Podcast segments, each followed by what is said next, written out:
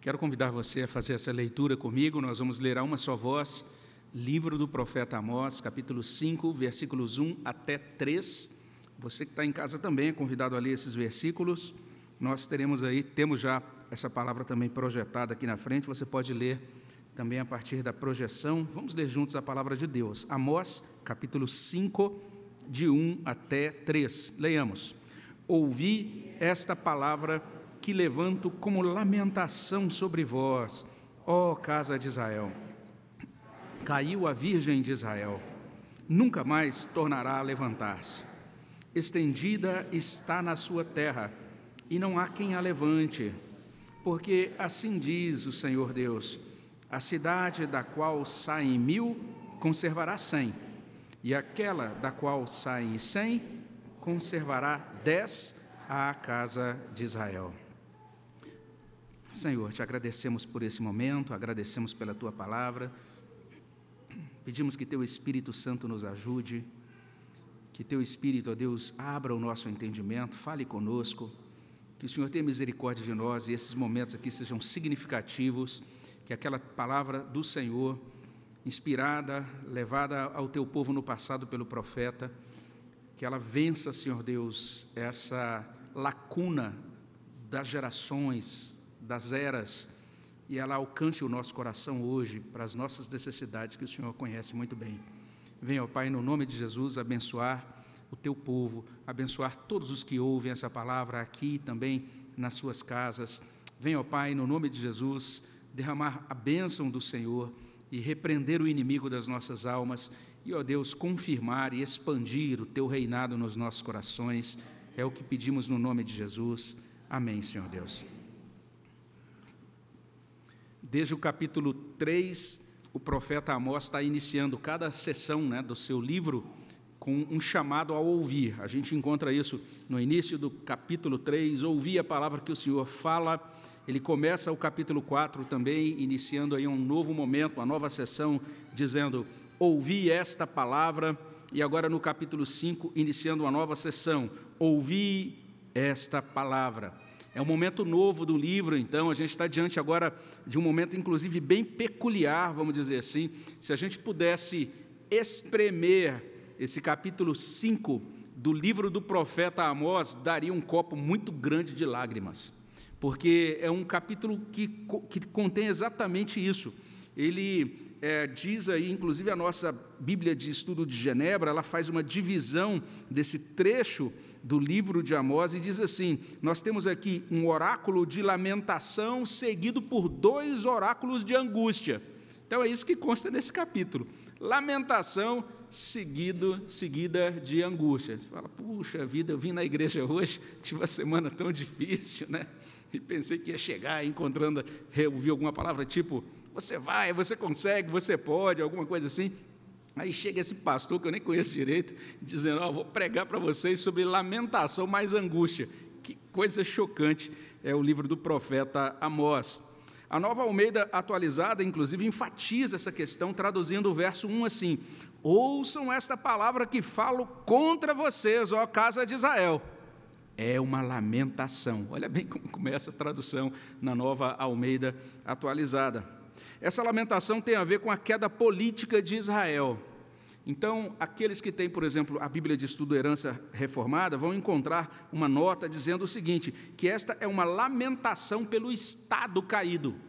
Então, a nação de Israel está sendo é, ameaçada com essa palavra profética. Né? Na verdade, o profeta está anunciando que a nação cairá. Essa é a súmula da palavra de Amós aqui. E um servo de Deus vai dizer literalmente isso, que Amós 5, a partir do verso 1, lamenta os resultados do julgamento anunciado lá atrás. Então, quando olhamos para o capítulo 3, verso 1, até o final do capítulo 4, que a gente olhou hoje de manhã, a gente mencionou hoje de manhã, aquele capítulo 4 termina com essa palavra bem forte, não é? dizendo que Deus vai se encontrar com o seu povo para julgamento, e ele não é qualquer um, ele é um grande Deus, é assim que termina o capítulo 4. Agora, ah, ele inicia o capítulo 5 lamentando-se. Ele pensa em todo o julgamento de Deus que foi proferido antes, e ele lamenta. Daí, ouvi esta palavra que levanto como lamentação sobre vós, ó casa de Israel. Isso foi algo que chocou os primeiros ouvintes, porque quando Amós proferiu essas palavras, ele pronunciou essas coisas para um reino de Israel que estava muito tranquilo, era um reino de Israel que estava vivendo um período de muita prosperidade. Era um reino de Israel também que se considerava muito seguro do ponto de vista militar, vamos dizer assim. As fronteiras estavam asseguradas, os inimigos, aqueles inimigos que tinham, é, de certa forma, dado tanto trabalho no passado, todos eles estavam vencidos ou pelo menos estavam assim quietinhos no seu lugar. Eles pensavam em todas as nações ali próximas e imaginavam, ah, essa nação, aquela outra, aquela outra, é, nenhuma delas vai nos dar trabalho mais. Eles nem imaginavam que estava sendo é, articulada uma movimentação militar em um reino que estava, de certa forma, também se configurando, se articulando, e que seria chamado como Império Assírio, e que os assírios viriam sobre Israel e destruiriam Israel algumas décadas depois. A verdade proferida por Amós é tão dura que lá na Bíblia hebraica, esse verbo que aqui é traduzido por levantar, ouvi essa palavra que levanto como lamentação. Então, esse verbo traduzido por levantar, ou aqui consta aqui como levanto, ele também comunica essa ideia de carga, fardo. Essa é a ideia. Então, alguns inclusive traduzem isso. Olha, eu estou aqui encaminhando um fardo, uma carga sobre a nação de Israel. E daí o parecer de Lutero. Lutero olha para esse texto e diz assim: quando eles chamam a profecia do Senhor de fardo, os profetas estão anunciando um mal que virá para oprimir o povo. Então eles dão à palavra o título de fardo. E olha o que Lutero diz em seguida: afinal, os profetas eram pessoas problemáticas, odiosas pesadas. Olha que coisa que Lutero disse sobre os profetas, né? Então, se você estava aí pensando que profissão eu vou escolher, vou entrar aí, descobrir diante da nova cultura digital, novo momento da história, da tecnologia. Que profissão eu escolho? Qual, que, qual profissão vai me dar mais likes ou curtidas? Não, escolha profeta, porque o profeta não seria certamente, não teria talvez nenhum seguidor na rede social dele. Se tivesse, seria mais ou menos um stalk, alguém, um hater aí que estaria doido para eliminar aquele indivíduo das mídias sociais, alguma coisa mais ou menos assim. E Lutero explica isso, ele vai dizer isso, que os profetas eram problemáticos, odiosos ou pesado, ou odio, é, eram pessoas problemáticas e odiosas, porque eram pessoas pesadas, uma vez que elas anunciavam um fardo. Os profetas anunciavam a destruição de regiões, a ira ameaçadora de Deus. E aí Lutero termina dizendo: a carne não está disposta a suportar esta pregação que é dura e opressiva na aparência porque a carne confia na sua própria justiça e pensa que não merece punição. Então, na verdade, as pessoas gostavam de ir nos cultos, em, Gil, em Gilgal, em Betel ou em Berseba, como nós veremos futuramente, mas elas gostavam de sair do culto e dizer: Ah, hoje eu recebi aquela injeção de ânimo, e olha só, dei lá uma ofertona, e também aprendi aquele cântico novo que estou fazendo se sou cristão, isso é que é culto. Aí eu vou para casa, volto para casa dizendo: Eu sou muito bom, eu sou muito justo, eu sou muito religioso, e aí eu continuo vivendo a minha vida cotidiana, semanal como se Deus não existisse, como nós mencionamos hoje de manhã, foi um, pro, um problema. O capítulo 4 termina com Deus várias vezes dizendo: vocês não querem se converter, vocês não querem se converter. Então, essa é a mensagem configurada pelo Espírito Santo como um lamento. Deus colocou esse lamento no coração do profeta e a palavra de Amós alcançou os seus primeiros ouvintes, dizendo duas coisas. O que, que Amós está dizendo aqui? Capítulo 5, de 1 a 3. Primeiro, o reino de Israel cairá. É o que ele diz nos versos 1 e 2. Segundo, segunda coisa que ele diz, está no verso 3: muitos de Israel morrerão. Olha só que palavra é essa, gente, que palavra é dura. Gente, vamos nos reunir. Quero dizer duas coisas para vocês. Diga aí, pastor. Primeiro, ó, ah, vocês vão ser, o reino vai cair. Segunda coisa, muita gente aqui vai morrer, gente. Daqui a uns meses a gente vai ter só um percentual pequeno aqui, tá? Aleluia! Vou dizer, ouviram amém? Ninguém vai dizer amém, nem ninguém vai dizer aleluia para esse tipo de mensagem. Foi isso que Amós teve que dizer como profeta de Deus naquela geração. Então, implacável assim, de acordo com os versos 1 e 2, em primeiro lugar, o reino de Israel cairá. Olha aí, ouvi essa palavra que levanto como lamentação sobre vós, ó casa de Israel. É assim que começa o texto. Então, esse início está informando sobre o gênero de oráculo. Que tipo de oráculo, que tipo de anúncio profético é esse? É um lamento. E aí você vai perceber nos profetas que os profetas têm diversos tipos de anúncios. Tem anúncios de esperança, tem anúncios festivos, mas os profetas, dentre os diversos tipos ou categorias de anúncios, eles têm essa categoria, os lamentos. Esses lamentos estão presentes nas mensagens de diferentes profetas.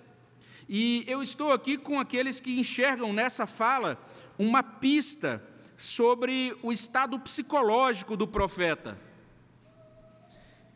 Nós estamos diante aqui, de certa maneira, de um texto que nos ajuda, nos dá uma pista sobre o coração, sobre o estado da alma do próprio Amós. Não apenas Amós está declarando algo que certamente fará o povo lamentar quando acontecer, mas Amós também está sofrendo. O próprio profeta está sendo tocado nas suas emoções. Ele está sofrendo por causa da condição endurecida do povo. O povo não queria dar ouvidos a Deus. Isso está quebrando Amós por dentro. Ele está olhando para o estado atual do povo. Ele também está recebendo de Deus uma revelação clara sobre as consequências que virão sobre o povo por conta do endurecimento e como propõe Smith, ele diz assim: tendo em vista que Deus destruirá Israel, o que o profeta pode fazer além de clamar em desespero diante da morte dessas pessoas? Então, Amós, olha só o que diz esse, esse estudioso: Amós está clamando em desespero diante das mortes. Ele sabe que essas coisas acontecerão, é uma, ele tem um conhecimento privilegiado, porque o Espírito Santo está sobre ele, está dizendo o que vai certamente acontecer. O reverendo, o reverendo Hernandes olha para esse texto e escreve o seguinte: Amós apresenta uma mensagem regada de lágrimas à nação de Israel, é uma espécie de cântico fúnebre, é uma lamentação. Amós está chorando por ver o povo de Deus caminhar insensivelmente para a ruína. Amós tem uma mensagem dura, mas um coração mole. Esse é, esse é o estado do profeta. Por isso que ele diz: Eu estou trazendo para vocês um lamento, uma lamentação, uma canção fúnebre. E por que ele está lamentando? O verso 2 informa: O reino de Israel cairá. Caiu a virgem de Israel, nunca mais tornará a levantar-se, estendida está na sua terra e não há quem a levante. E aí a gente tem esse verbo cair, que significa literalmente sofrer grande ruína. Aqui no caso significa cair para não se levantar nunca mais, preste atenção, nunca mais tornará a levantar-se. Ele está falando literalmente sobre a nação de Israel, o reino de Israel, e depois vale a pena você conferir essa história né, desta nação. Nós temos um reino que é estabelecido por Davi, esse Deus se expande na época, esse reino, perdão, se expande na época de Salomão, se torna um reino forte, grande, com as fronteiras alargadas, mas depois de Salomão acontece uma divisão do reino, e dez das tribos de Israel, das tribos de Israel, dos descendentes de Jacó, é, ficam então ali vinculados umas às outras, aquelas tribos ligadas umas às outras, numa espécie de federação chamada, intitulada Reino do Norte, o Reino de Israel. A capital desse reino é Samaria, e duas das tribos ficam lá no sul, que é o chamado Reino do Sul, chamado Reino de Judá. Então, aquelas doze tribos estão agora divididas. E esse reino do norte, ele foi invadido pela Assíria e nunca mais foi reconstituído. Ele caiu mesmo, nunca mais voltou a ser colocado de pé. O reino que prosseguiu depois, séculos depois, foi o reino de Judá.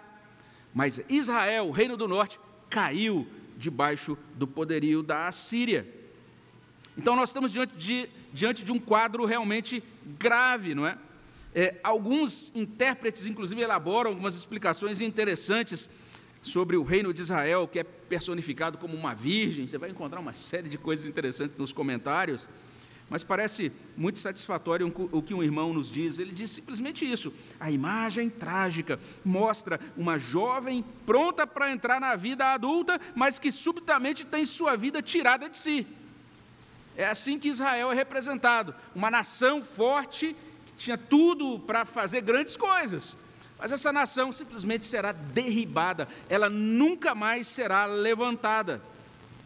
Essa palavra se cumpriu literalmente, como eu disse, e o nosso irmão Alec Motier vai trazer algumas informações históricas. Ele diz assim: os últimos 20 anos do reino de Israel foram de ruína da política doméstica, um golpe político após o outro, até que no ano 722 a.C., Sargão II da Assíria acabou com o reino de Israel para sempre, deportando o remanescente que sobreviveu ao cerco e à matança e povoando a terra com uma população estrangeira.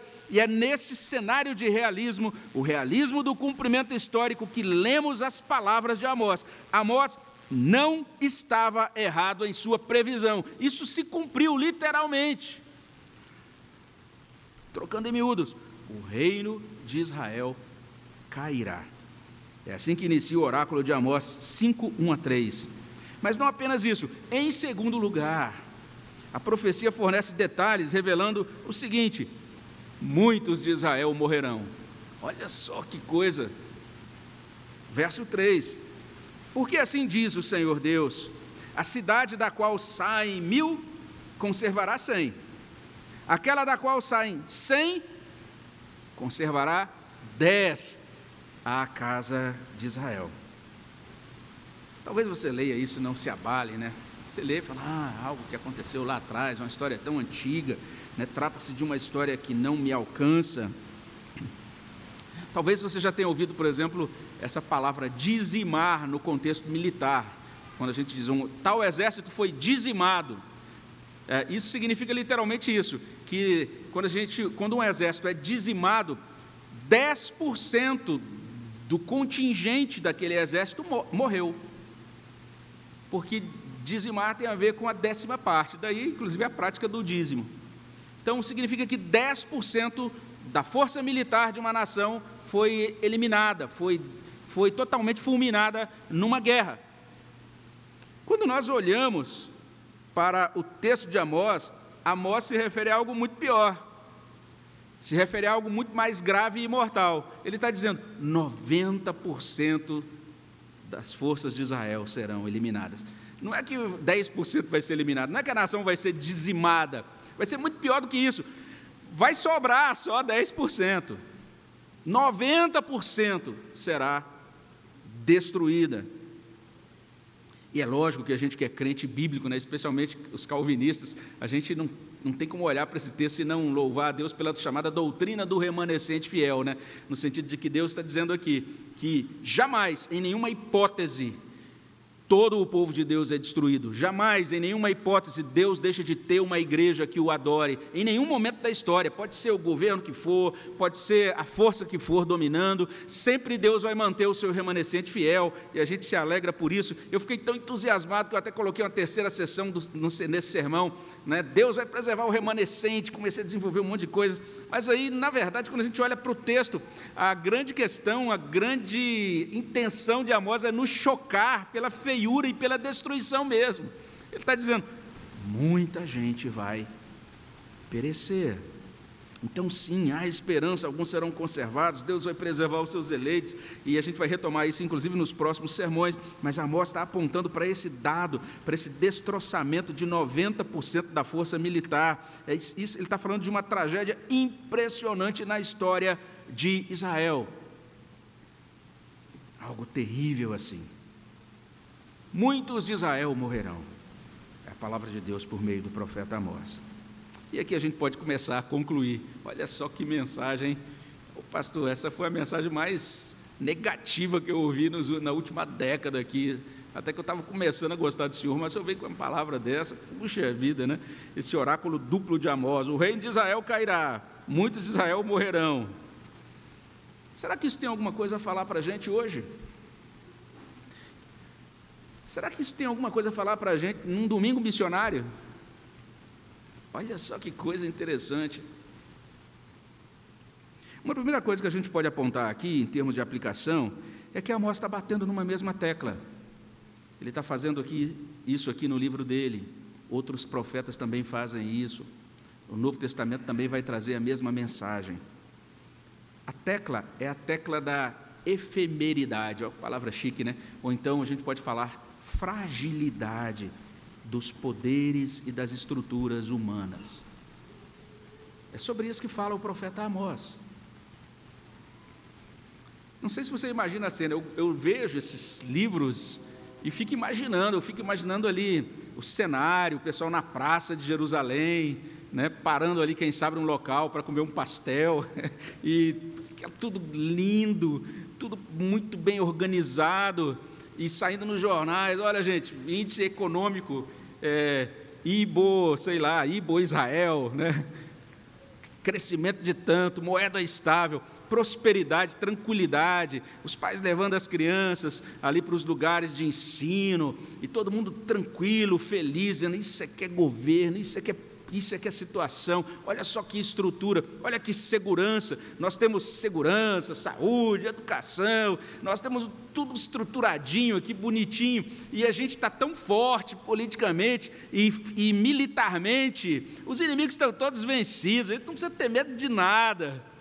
Então a gente começa nesse momento a ficar meio enganado, meio entorpecido, e de repente a gente começa a admirar as estruturas, as realizações humanas, aquilo que foi organizado pelo homem, e a gente começa inclusive a colocar a nossa confiança nos muros, nas fortalezas, nos castelos, como, é, como, como o profeta Amós menciona, os reinos, os poderes, as realizações humanas impressionantes, aparentemente indestrutíveis, aparentemente perenes, passam. Olha o que a está dizendo para a gente. Ele está batendo nessa tecla, porque a gente precisa lembrar disso. Se nós colocamos as nossas esperanças nessas estruturas, nessas proposições, nessas construções humanas, nós estamos fadados à frustração e, quem sabe, até mesmo ao desespero.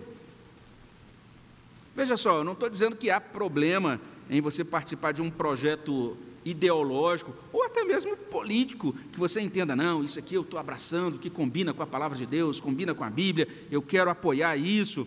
Não há problema nenhum em a gente é, é, juntar forças em uma iniciativa que nos permita fazer algo de bom, algo de justo, cumprir o mandato cultural. Não há problema, inclusive, em você ser político ou você ser defensor de uma causa humanitária, ou você se dedicar à elaboração de leis, ou então de projetos para o bem da comunidade, da nação, do planeta. Tudo isso é muito bom, é legítimo, faz parte do mandato cultural. Mas não nos confundamos por falácias vãs. As estruturas de segurança, as estruturas de satisfação dessa terra são temporárias e passam, são frágeis. Israel passaria aquele momento de prosperidade, de segurança, de poderio, tudo aquilo era fugaz, tudo aquilo era passageiro.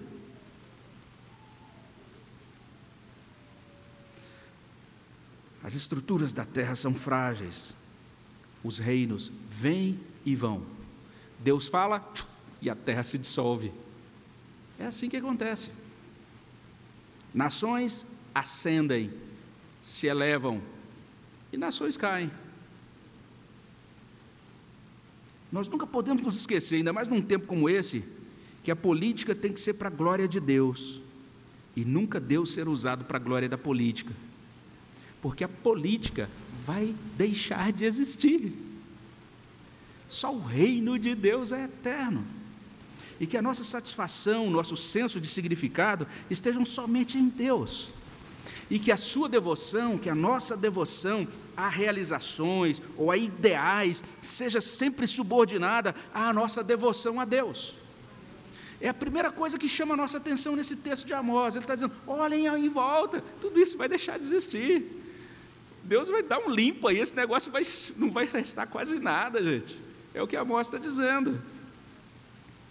Uma outra coisa que a gente pode dizer, a partir também da passagem de Amós, é que essa palavra nos convida a ser fiéis a Deus no culto e ser fiéis a Deus no respeito, na consideração e na ajuda aos pobres. Isso não é citado, a gente não encontra expressamente no texto, mas a gente precisa entender, e eu convido você depois a ler desde o capítulo 3 até aqui, do profeta Amós, você vai entender que Israel está sendo destruída por duas coisas: porque profanou o culto ao Senhor e porque maltratou os pobres. É por causa dessas duas coisas que a nação deixará de existir. É chocante isso. O que a gente está fazendo quanto ao culto? O que a gente está fazendo com relação aos menos favorecidos. Essas coisas são importantes para Deus, a gente mencionou, mencionou em outra mensagem. Então, vou só passar para frente aqui para uma terceira possibilidade de aplicação. De certa maneira, esse texto de Amós está chamando a nossa atenção para isso, para a responsabilidade em ser testemunha de Jesus na nossa geração. Ser uma testemunha de Jesus significa falar para as pessoas, explicar para as pessoas todo o conselho de Deus. Amós podia se dar muito bem naquele reino. Podia, quem sabe, receber até umas gratuidades lá no restaurante real. Bastava ele dizer: Olha, Jeroboão, parabéns. Deus está dizendo: Está tudo ok. Que reino, Jeroboão. Isso é que é nação. Jeroboão, Congratulações, profetas, líderes do reino, parabéns a vocês dessa data querida. Ele podia então falar um monte de coisas fofas, agradáveis, chamar, um, criar uma grande multidão de seguidores, né, dar lives e ter lá um monte de cliques, de likes, e muita gente diz: Esse aqui é o profeta mesmo. Mas ele preferiu ser fiel à palavra de Deus. Ser fiel à palavra de Deus, ser uma testemunha de Jesus Cristo, implica nisso. Então alguém diz: Ah, eu quero que você estude a Bíblia comigo. Ah, beleza. Vamos lá, aí você marca, e a pessoa serve aquele café, bolo de fubá. Se tiver broa de milho, então, que isso, é, um, é uma coisa boa demais. E aí você está ali alegre e a pessoa diz: Olha, mas olha, eu queria saber um negócio. Eu, eu não acredito nesse negócio de inferno. Eu acho que Deus é tão bom, né? Ele ama tanto a gente. Ele jamais condenaria ninguém. Você está ali na segunda mordida na broa de milho, se deliciando no café, fala, é agora que eu falo. Aí você vai ter que dizer: olha, a pessoa que mais falou sobre o inferno foi Jesus Cristo. Você admira Jesus Cristo? Sim. Pois é, a pessoa que mais falou sobre o inferno foi Jesus. Aí você vai ter que mostrar na Bíblia. E a pessoa você vai dar uma palavra desconfortável. Aquela pessoa vai dizer: puxa, eu não sei se eu convido mais esse comedor de broa para minha casa para chegar aqui e falar do inferno e dizer que eu estou correndo o risco de ir para lá mas você foi ali naquela ocasião como uma testemunha de Jesus Cristo. A gente está ouvindo sobre o trabalho missionário do reverendo Horácio. Ele está pregando, numa, inclusive numa região onde existem opositores, existe muita beligerância religiosa ali, existe toda um, uma influência né, de, do poderio islâmico naquela região. Mas mesmo assim ele está indo lá, ele está dizendo: Jesus Cristo é o Senhor. O Deus verdadeiro é triuno, Pai, Filho e Espírito Santo. Ele está levando a verdade da palavra de Deus que não está sendo acolhida de maneira é, confortável por muita gente. Mas ele tem que falar a verdade de Deus, nos termos de Deus, porque ele tem que ser fiel no testemunho dele, mesmo que ele tenha que falar coisas ruins. Eu fico imaginando a Amós naquele dia, antes de sair para pregar esse sermão, e ele pensando: será que eu vou falar isso mesmo, Deus? Ah, não, estou aqui com frio na barriga, ou então até desandou o intestino, ou então eu vou para outro lugar me esconder, vou, vou, estou esgotado, vou me restaurar num spa, ou sei lá, alguma coisa assim. Não, imagine ele tendo que abrir a boca dele e dizer: gente, quero só dizer duas coisinhas aqui. A primeira é o seguinte: sabe esse reino aqui? Vai cair. E sabe vocês, 90% de vocês vão morrer. Ser fiel a Deus no testemunho isso é trabalho missionário. Uma última coisa, uma última aplicação, que também deflui aí do trabalho missionário. De certa maneira, Amós está dizendo o seguinte: nós precisamos muito da ajuda de Deus, nós precisamos muito da unção de Deus, nós precisamos muito do revestimento do poder de Deus para chorar mais e julgar menos. Como assim, pastor? Porque o Amós não está julgando, ele está falando a palavra de juízo, de julgamento. Mas não sei se você percebeu a estrutura, o estilo literário do texto, é uma lamentação. É digno de nota que a Bíblia tenha esse tipo de gênero literário, lamentações. A Bíblia se importa tanto com as lamentações, que inclusive tem um profeta chamado Jeremias, que escreveu um livro chamado Lamentações de Jeremias. E esse profeta é chamado de um profeta chorão. Então, Amós está falando: Deus vai destruir tudo em lágrimas. Ele está falando: olha o que Deus vai fazer. Ele fala isso chorando.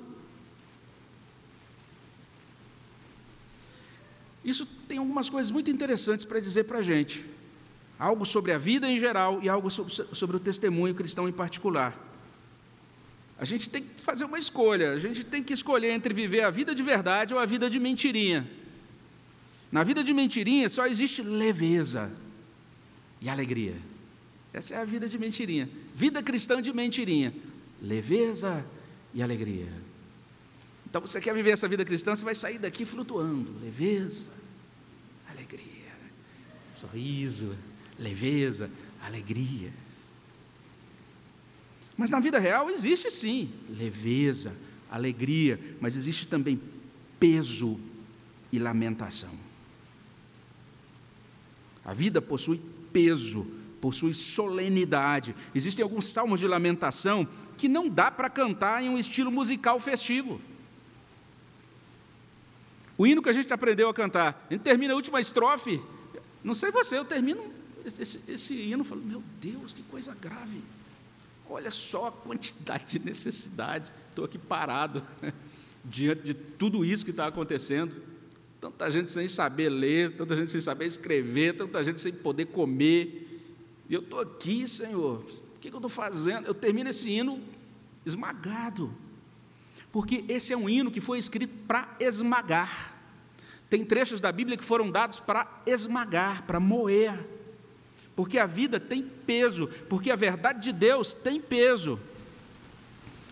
É muito triste quando eu vejo as igrejas hoje, elas estão deixando de chamar as, reuniões delas de cultos e chamando de celebração. Já viu isso? Igreja tal, celebrações. Como se todo culto fosse celebração. É uma palavra totalmente inadequada. Porque, tipicamente, onde existe culto, pode haver celebração. Mas também onde existe culto, pode ser ocasião de choro, de lamentação, de prostração, como sempre aconteceu nos verdadeiros avivamentos. Nenhum avivamento começou com o povo dando pulinhos de alegria. Todo avivamento dentro da história começou com gente chorando, com gente no chão, se lamentando diante de Deus, lamentando pela cidade, lamentando pela família, lamentando por si mesmo. Então, diante do juízo de Deus, esse profeta lamentou. E aí veja só, mais uma vez citando o reverendo Hernandes, ele diz: Amós tem palavras que ferem, mas brotam de um coração quebrado. Ele ergue sua voz como um leão que ruge, mas seus olhos derramam lágrimas copiosas. Ele não é um pregador insensível, mas é um homem sensível que chora num funeral. Que coisa interessante. E aí, só para a gente fechar, aplicando isso para trabalho missionário. A lamentação está no cerne do coração profético e está no cerne do trabalho missionário. Simonton ouviu um sermão sobre um país chamado Brasil. E quando ele ouviu as estatísticas e viu o estado do país, ele se compungiu e começou a sofrer pela nação. Então ele disse: Eu tenho que ir lá. Jesus chorou por Jerusalém, Jesus proferiu lamentação por Jerusalém. Paulo também sofreu pelos compatriotas, ao ponto, você pode conferir depois em Romanos 9 em diante, ao ponto de dizer: Deus, eu estou disposto a sofrer juízo no lugar deles, se eu puder salvar pelo menos um dos meus irmãos judeus, um dos meus irmãos compatriotas. Whitefield disse assim: Senhor, dá-me almas, ou então leve a minha. Foi o que ele fez. Deus não nos colocou nesse mundo para julgar o mundo, Deus nos colocou nesse mundo para amar o mundo e chorar pelo mundo. Alguns cristãos tomam conhecimento dos fatos, outros cristãos choram diante dos fatos. São esses últimos que Deus usa para o trabalho missionário. O salmo é muito claro: quem sai andando e chorando enquanto semeia, voltará com júbilo trazendo seus feixes. E a gente às vezes pergunta por que, que a igreja cresce pouco, por que a gente não tem esses feixes, por que a gente chora pouco. A igreja só vai cumprir a tarefa missionária depois de lamentar mais e de chorar mais. Não é lamentar pelos seus direitos, pelas, pelo conforto da igreja que está sendo retirado ou ameaçado. É lamentar pelas almas perdidas, pela perdição, pelo juízo que vem, pelas pessoas que morrerão sem conhecer a Cristo. A igreja está cheia de teólogos proficientes em analisar, em rotular e criticar o mundo, mas faltam chorões, faltam lamentadores, faltam pessoas de coração partido em razão da perdição do mundo. Então, que Deus nos ajude a chorar antes de testemunhar. Amém, meus irmãos? Vamos orar ao nosso Deus. Senhor, aplica a tua palavra aos nossos corações, derrama graça sobre nós. No nome de Jesus. Amém, Senhor.